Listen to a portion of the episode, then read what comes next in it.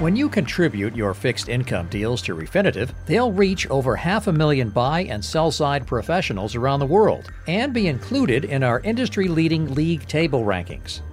To ensure we're capturing your entire deal flow, visit contribute.refinitiv.com forward slash FI sign up or contact our team at contribute at refinitiv.com.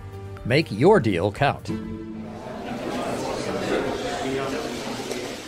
The Norwegian Nobel Committee has decided that the Nobel Peace Prize for 2007 is to be shared in two equal parts between the Intergovernmental Panel on Climate Change, IPCC, and Albert Arnold Al Gore Jr.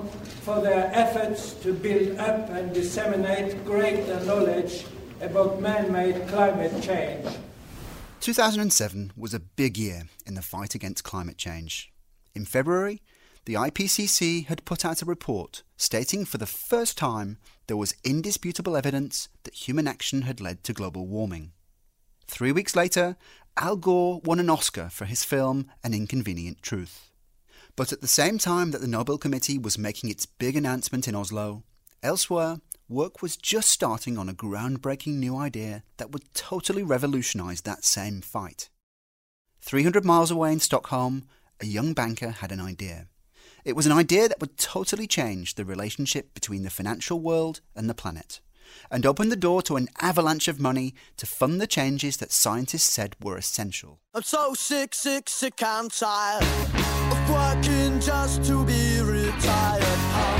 This is the story of how the very first green bond came into being. It's the story of how one man's vision to do something for the planet opened the floodgates to a market that today has provided more than $1.2 trillion of funding to vital projects around the world to safeguard our planet. Some of the poorest countries were uh, very much affected by the effects of climate change that were already happening. So, increased flooding, higher food prices, droughts those types of things were already in developing countries could already see those effects. I certainly remember it was a great discussion, and me being an investment banker, I was on thin ice. This was new to me, and I thought, wow, that was a great idea. How I wonder uh, why haven't anyone thought of that before?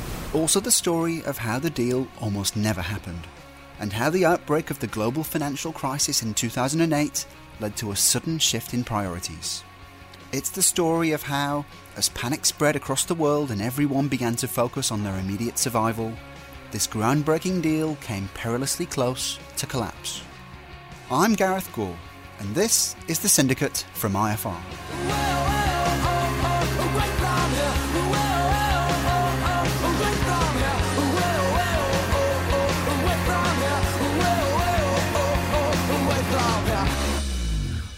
To really understand how the deal even came about, we've got to go back almost two decades. In 1994, Sweden was mired in its worst economic crisis since the 1930s. Unemployment had risen fivefold in just three years, and the government had been forced to bail out vast swathes of the banking system. With a big hole in public finances, many Swedes had come to the conclusion that the country's famously generous welfare system was just no longer sustainable. In June of that year, under immense pressure to get the country on a more sustainable economic track, Parliament held a vote to do away with the Folkpension, which had, since the 1950s, provided Swedes with generous pensions. In its place, the government proposed a new defined contribution system run by a handful of rival national pension funds. After elections in September of that year, it fell to the Social Democrats to work out how a system might work. Lacking a majority, the party was forced to co opt the Green and Left parties, who used their leverage to include a new law that would force the new pension funds to manage their assets, and I quote, in an exemplary manner through responsible investments. But what responsible investments meant in practice was anyone's guess. Here's Ola Petter Langeland, who joined the second Swedish National Pension Fund, known as AP2, in 2001. At that time, the whole climate change discussions wasn't at the level that it is today. There was, of course, uh, ethical uh, ESG considerations into a lot of decisions in portfolio management, but that was mainly which companies not to invest in. exclude the bad ones. I would say that the fixed income portfolio did not have any uh, kind of uh, investments relative to any ESG factors at all. We bought government bonds, and uh, you didn't really know what the cash was meant to be used to. No, we didn't think that much about it. That was the way it used to work. It was a similar situation in the private sector. Lars Göran Orrevall was head of asset management at Skandia, one of the country's biggest private pension providers. The firm prided itself on investing responsibly. It had stopped investing in tobacco and arms manufacturers years before it became fashionable.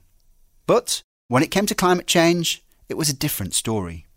As the issue shot up the agenda and people started to ask questions, it became more and more difficult to say exactly what the firm was actually doing. We had started with this responsible investment or ethical investment, and that was really doing investment, having full focus on, on risk and return, but avoiding doing harm. We divested in, in tobacco and also these controversial weapons, you divest from that. At that time, discussions about global warming had started, and uh, people are asking, Are you doing something? And we could say, Well, we are investing in good companies, but you couldn't really pinpoint that your investment was going to something that was in the battle of global warming. On the other side of Stockholm, one investment banker was facing a problem of his own. Christopher Flensborg had grown up in Denmark and started out as a trader at Danske Bank. By 2007, he was one year into a job at SEB, where he'd been put in charge of product development and specifically finding something new to sell to the bank's pension and insurance clients. Remember, this was a time of huge innovation in the banking industry. It was the era of the quant, mathematical prodigies who were becoming increasingly confident in their ability to structure ever more complicated products. Banks were cooking up new varieties of alphabet soup on a regular basis. This was the era of the CDO, the CDO squared, and CPDOs. At SEB, the team was small and its ambitions somewhat lower. Flensborg and his team were tasked with finding something new to sell to its biggest clients, the Swedish pension funds. Those funds had long favoured safe assets, such as government bonds. But the returns offered by such investments were getting smaller and smaller, and they were eager to invest in something new. One idea was to get clients to buy bonds issued by the multilateral development banks, like the World Bank, European Investment Bank, or Asian Development Bank.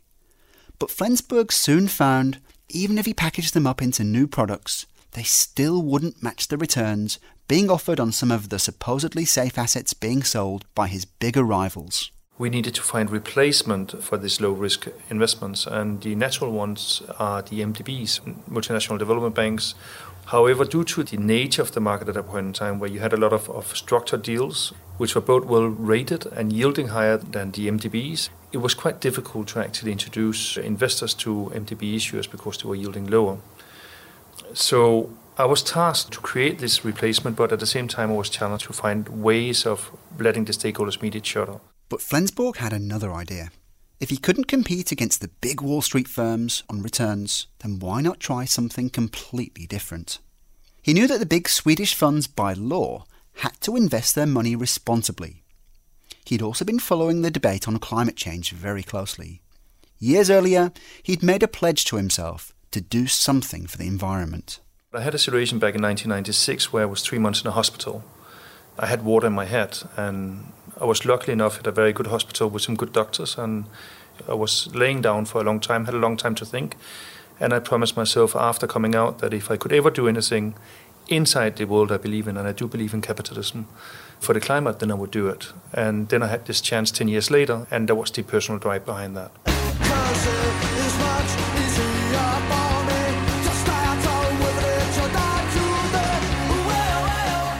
By late 2007, climate change was also high on the global agenda. As we heard earlier, the IPCC and Al Gore had jointly been awarded the Nobel Peace Prize. In December, the former US Vice President travelled to Oslo to deliver a call to arms. The earth has a fever, and the fever is rising. The experts have told us it is not a passing affliction that will heal by itself. We asked for a second opinion, and a third, and a fourth. And the consistent conclusion, restated with increasing distress, is that something basic is wrong. We are what is wrong, and we must make it right. With climate change rising up the agenda, Flensborg wasn't alone in trying to find new banking products to sell to investors who wanted to be seen doing something to address the growing crisis. A few months earlier, Dresdner Kleinwort, Merrill Lynch, and Unicredit had structured what some people see as the first green bond. It was a 600 million euro deal from the European Investment Bank, which raised money to fund renewable energy and energy efficiency projects. But the Climate Awareness Bond, as it was known, was more like a structured product than a bond. There was no annual coupon. Instead, there was a single payment after five years, with the return linked to the performance of a FTSE4Good index. Investors were given the option of being paid in carbon credits, which they could cancel to reduce emissions. Unsurprisingly, the format wasn't a huge hit among pension funds, but Flensborg and his team thought the format was interesting. They thought, why not do the same thing? Raise money for green projects, but actually structure it like a normal bond with a regular fixed coupon.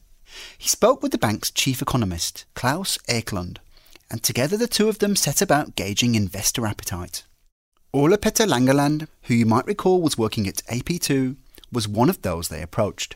We wanted to put our fixed income portfolio into better use, and we also needed to do that in a way that didn't conflict with the guidelines that we had. So there came a few products one that I think it was the uh, EIB who issued a bond where you can uh, have your coupon in uh, emission rights. And if you wanted to make a positive impact for the climate, then you could kind of cancel those. But for us as a public pension fund, it was very hard to justify that we could cancel something that had a financial value. It's not sure that all the pensioners in Sweden would accept that.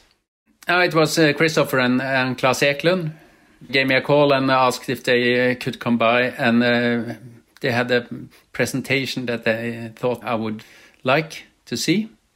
And then they started the whole process of making a bond with uh, proceeds related to projects in order to fight climate change and I thought, wow, that was a great idea. How wonder why haven't anyone thought of that before? The other Swedish pension funds were equally keen.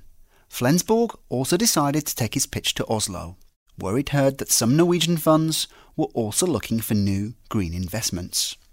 Within a few weeks, there were informal commitments from several funds for more than $800 million.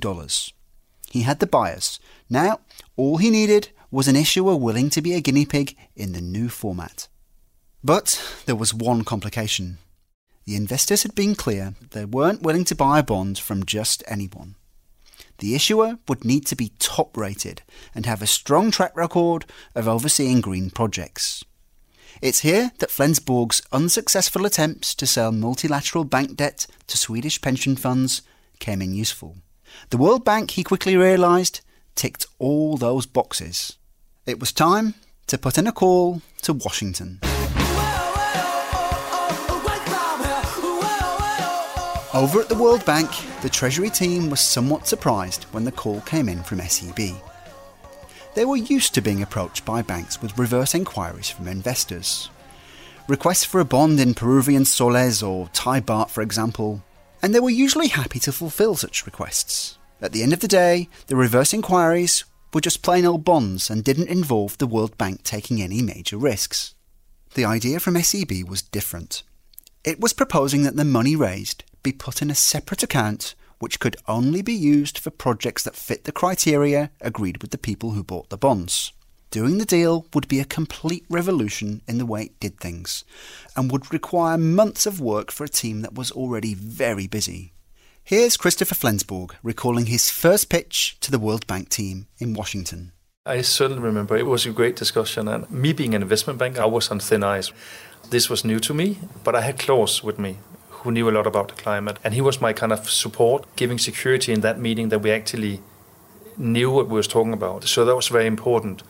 It was a very good meeting. It was a very encouraging meeting. I think it was seven or eight people from the World Bank in that first meeting. And we went out with a very, very good feeling. So we didn't have any commitment or promises. We went out with a very good feeling. One of those present was Heike Reichelt, a German banker who joined the World Bank Treasury team in 2000. She was impressed by the pitch, and by Christopher in particular, who recounted his personal story and his pledge to do something good for the environment. She hadn't worked with SEB before, but felt encouraged by their can do attitude and the support from the pension funds in Sweden. She very quickly spotted that such a deal would be great PR for the World Bank's existing climate projects. The bank was already active around the world. In Montenegro, it was involved in installing solar panels on public buildings. In Argentina, it was building wind and solar farms for rural communities. And in China, it was helping make factories less polluting. For a while, the Treasury team had been on the lookout for ways to highlight the bank's work. It had just sold almost $400 million of so called eco bonds through ABN AMRO and Fortis, with a payout that was linked to the performance of shares in green firms. It was also working on another smaller deal with a Japanese bank to be called a cool bond that tied the coupon to reductions in carbon emissions. But again, both were more like structured products than conventional bonds. And crucially, they were marketing exercises. The money raised would go into the World Bank's big pot, meaning that proceeds might even be used for projects that were harmful to the climate. What SEB was proposing was revolutionary in its simplicity. This would be a conventional bond, but proceeds would only go to climate projects. Here's Heike Reichelt on her impressions after that first meeting with SEB. So there was starting to be this interest in socially responsible or sustainable investing. So we were having these types of conversations with investors, but it was more about getting them interested in the mandate of the World Bank. There was no product that was uh, specifically labeled or dedicated. And it was SEB that uh, contacted us and said there's a, a group of Swedish investors that is collaborating on how to address uh, climate risks. And so they talked us through uh, uh, the idea to have a product that looked just like any other product. So, you know, fixed income, plain vanilla, but helped these investors uh, somehow address the challenges of, of climate change. The World Bank took a few weeks to mull over the idea before getting back to Flensborg to say that yes, it was interested in pursuing the suggestion. That then prompted another series of meetings, where the World Bank sought to understand the specifics of what kind of projects the investors wanted exposure to, and whether that fitted with its current programme. Heike Reichelt recalls that there was a good deal of education for investors at that early stage. And so we started a, direct dialogue with the investors and came and discussed with us and heard from our operations colleagues, you know, how we design projects and in this dialogue with them also recognized the need to support adaptation. Some of the poorest countries were uh, very much affected by the effects of climate change that were already happening. So, increased flooding, higher food prices, droughts, those types of things were already in developing countries could already see those effects. All sides soon realised that just convincing each other about the merits of individual projects wouldn't be enough. How could these Swedish and Norwegian funds be sure that their money was being used in a way that upheld their own legal obligations to invest the money responsibly? Out of the conversations, it soon became clear they would need a third party to come in and vouch for the projects and verify that they were addressing climate change. But who?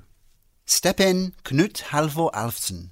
He was a scientist in Oslo who'd worked on the IPCC report that had won the Nobel Peace Prize.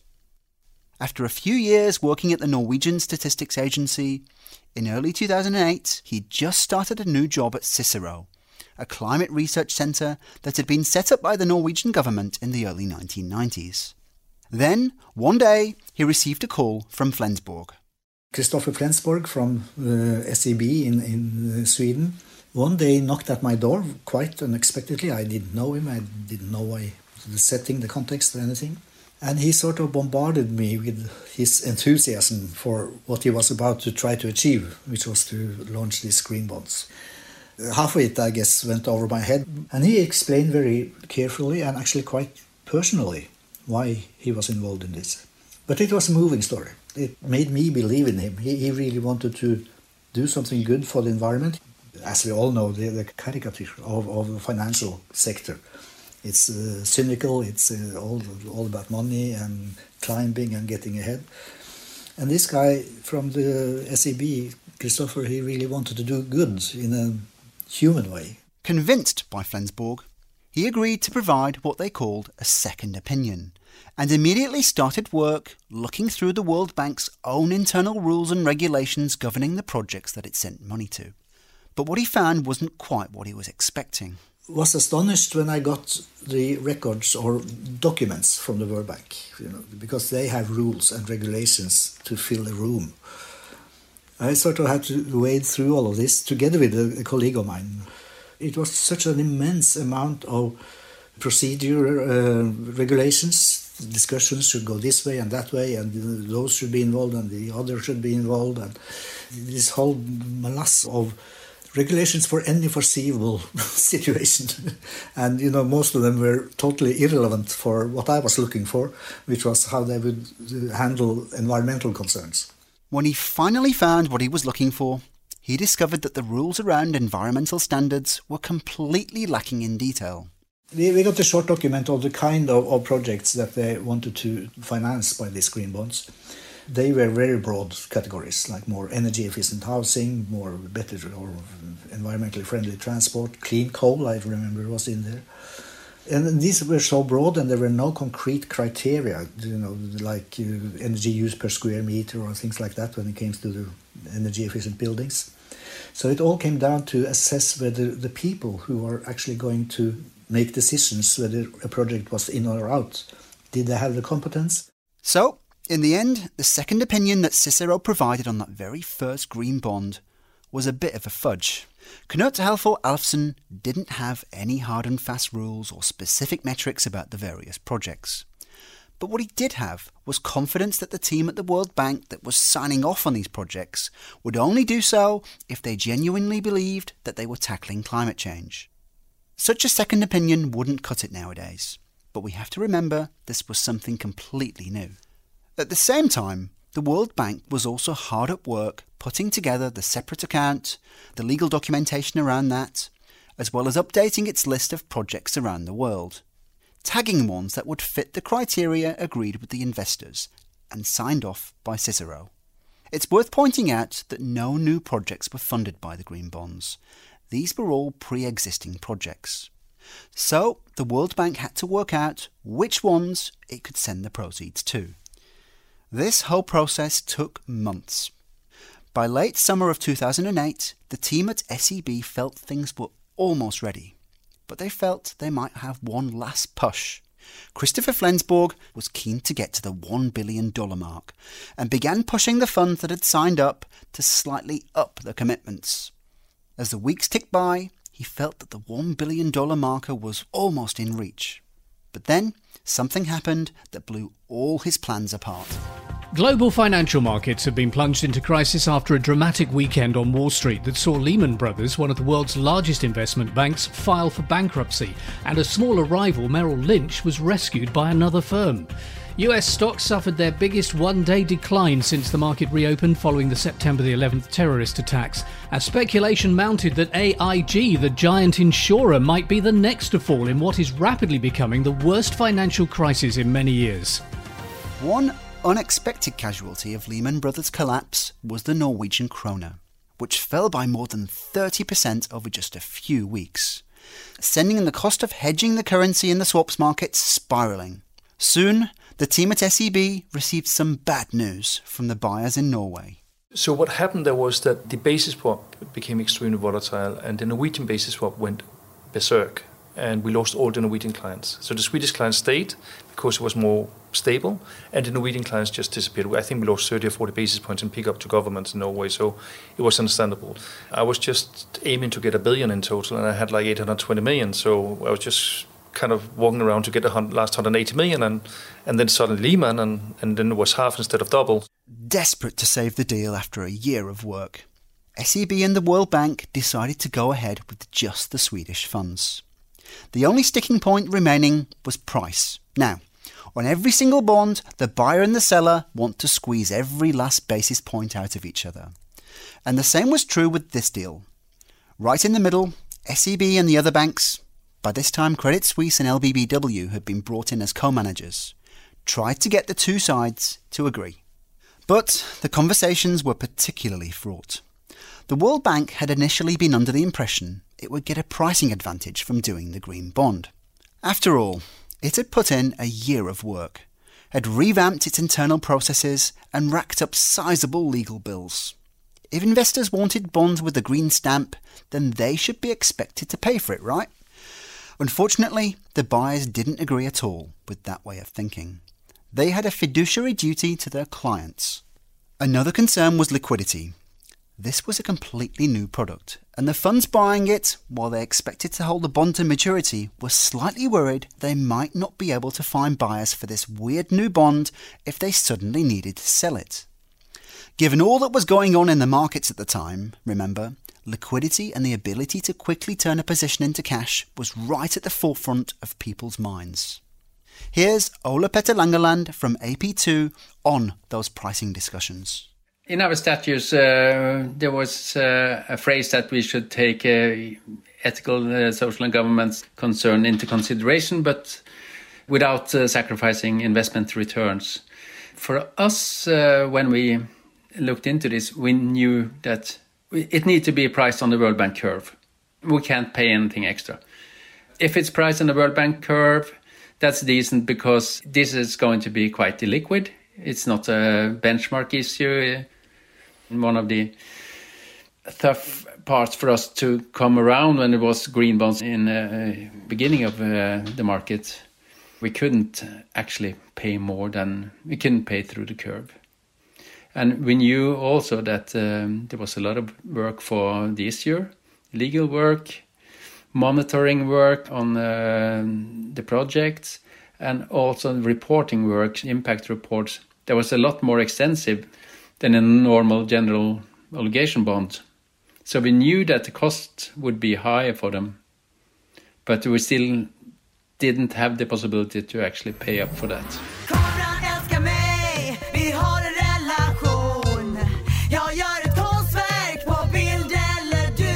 Sell off in the markets was also making some of the Swedish funds think twice bond markets were extremely volatile, and some of the yields on offer for seemingly safe names were extremely tempting. Here's Lars Göran Orrevall from Skandia again on how he saw things. He'd sold some of the fund's Swedish government bonds to allocate the money to this deal just before Lehman collapsed, and says had he not committed to do the deal before the sell off, things might have been very different. If they had come half a year later, I maybe have not done this investment because this happened before Lehman Brothers. And of course, World Bank, that's not a big credit spread you have there. But at the time, I could switch a government bond to this bond, and I thought that was a okay deal, and no one could really argue with that. After Lehman Brothers, there were so many things that you could invest in with much, much higher yield. So that would have been a problem, really. Here's Heike Reichelt from the World Bank on how they saw things and the pressure to get this deal over the line after a year of work and with all that was going on in the markets. She actually believes the financial crisis helped make sure the deal happened. So, as we were in the final stages of uh, developing this product internally, um, the financial crisis hit. And as we were speaking to investors shortly before issuing the first green bond, uh, many of them were just focused on managing their portfolios based on the financial crisis. And some people ask whether it prevented the you know market from growing. I actually think that it was one of those uh, factors that helped catalyze the market. So helped investors realize that you know finance has a purpose. On November 6th, 2008, 7 weeks after Lehman collapsed, the World Bank priced the first green bond. It was a Swedish krona 5-year issue, raising 2.325 billion Swedish krona, about $300 million at the time, so less than half the initial order book. with an annual coupon of 3.5%. At SEB, Flensborg allowed himself a moment as the bond started trading. He'd come so close to seeing all his efforts slip away. I'm an old bond dealer, and I used to be a market maker, meaning that I'm used to sit with two phones and, and trade all day and, and not have a break. And for myself, I took probably 30 or 45 seconds break at the floor, just looking over the, over the floor. I don't recall I've been doing that at any other time in my career, which is 30 years. Little did they know at the time, but the deal would change the face of the market. The deal turned a lot of heads. Within two months, the World Bank had done two taps on the deal, raising an additional 525 million Swedish krona. Then, in April 2009, the state of California bought a $300 million green bond from the World Bank. SEB was once again the main bank on that deal. More followed, and by 2014, the World Bank was issuing $2 billion a year of green bonds. Today, the World Bank has sold more than 160 green bond deals since doing that first one in late 2008. Raising more than $13 billion, those deals have funded more than 100 projects to tackle climate change around the world. Last year alone, it estimates that projects funded by its Green Bond program helped to avoid about 37 million tonnes of CO2, as well as generating enough clean energy to power more than half a million homes for a year. Christopher Flensborg also believes that the legacy of the World Bank deal is even more significant. Its decision to back down on pricing and sell that first bond at the same price as its other bonds in the market is the main reason that green bonds have taken off, he believes. The green bond market would not have been where it is today if the World Bank wouldn't have accepted to go on what they call comparable pricing. Sometimes it might be one base point cheaper, sometimes one base point more expensive, but at comparable pricing. Investors will simply be breaching their financial mandate, fiduciary mandate, by buying into it unless that was the case.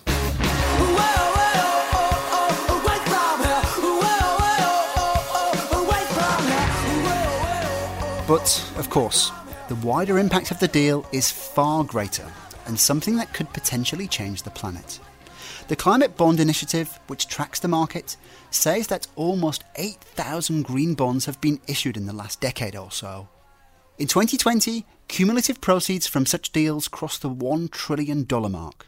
Today, more than $1.2 trillion of money has been raised to help tackle climate change, and all as a result of that first deal in November 2008. What's more, the World Bank digging its heels in on price actually proved rather prophetic. Today, such is the demand for green bonds that investors routinely pay a premium, the so called greenium, to secure allocation on new deals. Issuing in the green format nowadays can save issuers many millions of dollars in interest costs.